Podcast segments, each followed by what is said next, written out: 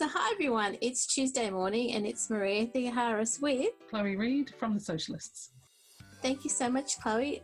Having a Sewcialist to give us an update once a week is just going to be such an inspiring way to start your day. Thanks yeah. for having us. So, Chloe, for the people who don't know about the Sewcialists, what's your mission? I've watched, I've seen. So, really, what's the mission behind the Sewcialists? Yeah, that's a great question. So, to pay respect to the people who came first, Sewcialists used to exist some years ago. I believe it started on Twitter, and there were a bunch of people. Gillian, who's our founder, who's crafting a rainbow, or Gillian Crafts on on Instagram. She was part of that original group. They used to get together, I think, on Twitter on like Friday nights and have yes. like sewing challenges. I'm not sure if you were aware of them then. I've, I've never used Twitter for sewing things, so mm. for me, that's kind of a, a whole world ago. Um, and so the idea came from sewing and socializing, and they put them together and became Sewcialists. When Gillian decided to bring back the Sewcialists a couple of years ago, she was very focused on a core mission. And you can find this on our website as well. But for her, it's really about promoting that sewing is for everybody, yes. sewing is for everyone. And there's the kind of everybody in that as well as every everybody. Mm. Um, and so we're really keen to make sure that we hear the voices of the people who sew in our community rather than necessarily you hearing from me about what I like to sew, which is largely quite boring. Um, so we have a great series called Who We Are that kind of embodies yes. the, the mission of Sewcialists, which is about saying, what is it like to sew? if you are deaf and you're trying to, or hard of hearing, and you're trying to watch videos that aren't mm. captioned, what is it like to sew if you have a physical disability and you need to make adjustments?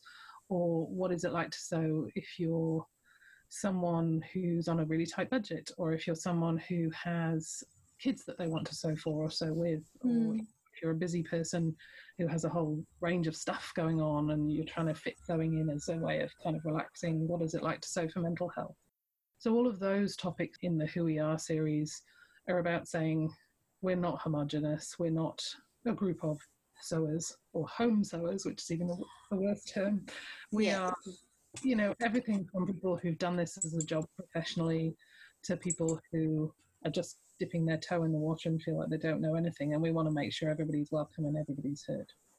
That's the whole series really does open your eyes to sewing beyond yourself. Mm, yeah, definitely. And it's really helpful. And it's really helpful to put all the different discussions that happen on Instagram about sewing into perspective.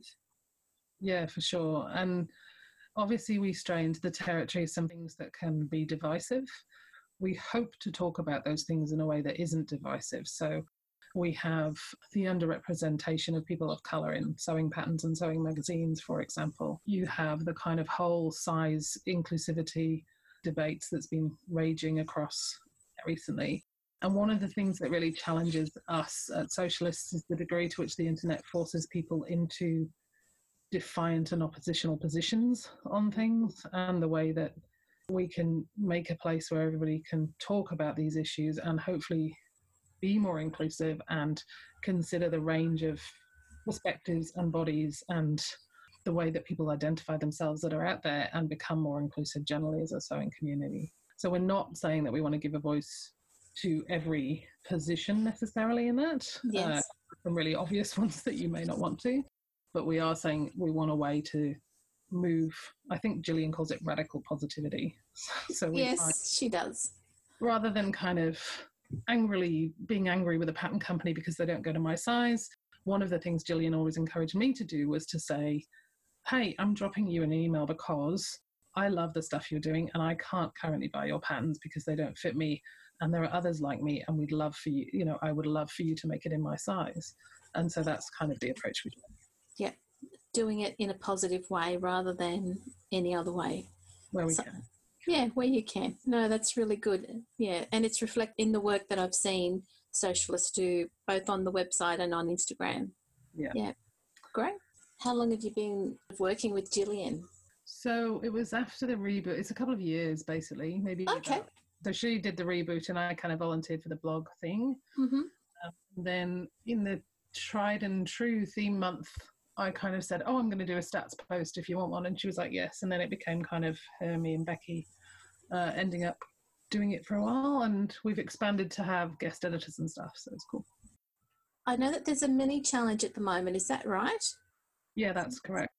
So what we try to do is run usually four theme months a year, and I'll probably talk a bit about that in a minute. Uh, And then in between times, because uh, that's one every three months or so, mm. Came up with the idea sometime last year of having a mini challenge. They usually run from Wednesday to Sunday, uh, and they're meant to be about going, yeah, I'm going to sew something next weekend and, yeah. and you know, picking inspiration from the challenge. So our first one, I think uh, we had power words, and we had a kind of quite cool, very magic mm. eight ball quiz that let you pick your word. We've had a couple since then, one based on texture, I think, from memory, and this one is Sew Your Birth Year. So ah. Yeah, one of our previous temporary editors, we have people who come and be editors with us for six month stints. Uh, Jacinta, she came up with that idea, um, and it's a hilarious amount of fun to look at the fashion from the year you were born. Uh, so we've just extended that mini challenge to be another, essentially another week. So it now runs mm. till the following Sunday. I think for us, this time we almost didn't want to run one because of all the stuff that's happening all around the world, obviously with COVID 19. Uh, and then we said, actually, it's kind of a great time to run one. It's a great time mm. to connect with each other. A lot of us are inside going, oh, well, okay, well, I better so then. Um, it's, it's just kind of a nice, gentle, harmless, I guess, thing for people to do. Um, the other thing that we've got going on, because we're in between theme months at the moment, is a range of posts that actually are about those kind of other things that are going on in our world. So we've had a post from Amelia, who's another one of our uh, temporary editors. She's Amelia Tonuno on Instagram. I think there are underscores between her handle. Okay. Uh, and she did one on masks and making masks and you know there's a lot of controversy ah. should you be wearing a mask and if you make a mask is it going to do anything and you know all that stuff so she tried to answer some of those questions but also give people a bit of guidance on if you're going to make one here's some good resources a few posts we've got coming up are about kind of uh, Gillian's actually an English as a second language teacher in Canada. Yes. So she's going to give uh, readers a few tips on what you might want to do when you're homeschooling, and a few tips on platforms like Zoom where you might um, engage with people remotely in a way that you haven't before. And then after that, we're moving into considering whether we're going to have a theme month. Our next one should be in May. Yes. Um, so we're tossing around some ideas for that. The theme month is usually quite quite an effort. You know, there's a lot of preparation that would be happening in April, and we're not. We're kind of just weighing up whether people would be into that this time or whether we might do something a bit different for May. So mm-hmm. we can tune on that. Yeah, because May is one of those months that I know from my perspective, it's always been around me made May. That's right, yes. And in fact, last May, the theme month was a me made May theme month. We just kind of hooked onto that uh, and joined in with that fun. And so possibly we might do something that revisits some of the theme months and the work that we've done before.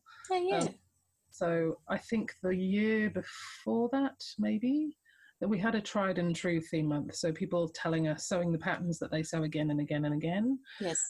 And it was really interesting to analyze the data in that theme month and to see how many people, how many of us sew dresses. There are mm. so sewing dresses and nothing else almost. How many people will sew patterns the same patterns. So they were the kind of classic, you know, your Ogden cami, mm. the True Bias Hudson pants. They were the ones that were kind of coming up all the time. Uh, and so to be kind of cool to revisit that, I think, and see of the patterns that have come out since we did that theme month, for example, what are the ones that people have instantly found have become tried and true patterns for them, mm. uh, who are still going strong with the ones that we that we discovered in that theme month too.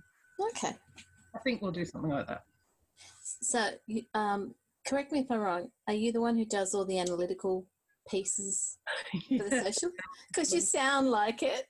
so, um, my background uh, is mostly in education, but uh, in IT. So I've worked in IT in education for a long time, and I've recently switched to be more just kind of on the education side. Hmm. Uh, and so you know, get me excited by a spreadsheet and pie graphs of who's saying what, uh, and that always happens. That also feeds into my role in the Sewcialist because I was also kind of a project and program manager for a long time uh, at work, and so I'm actually the scheduler. So I'm the person who says which are the posts that we're going to have on which days, and therefore when do they need to be ready, that naturally leads into a role that is about kind of soliciting ideas from the group and trying to plot out what the next year looks like or the next few months. So that's what I do. That's a lot. That is interesting. That is so interesting. The behind the scenes of the Sewcialists, it always work. It seems to me like it's like run like clockwork. So I think I'm actually talking to that person behind all that. Would that be right? You know, it's going to sound corny, but it is genuinely a team effort. So.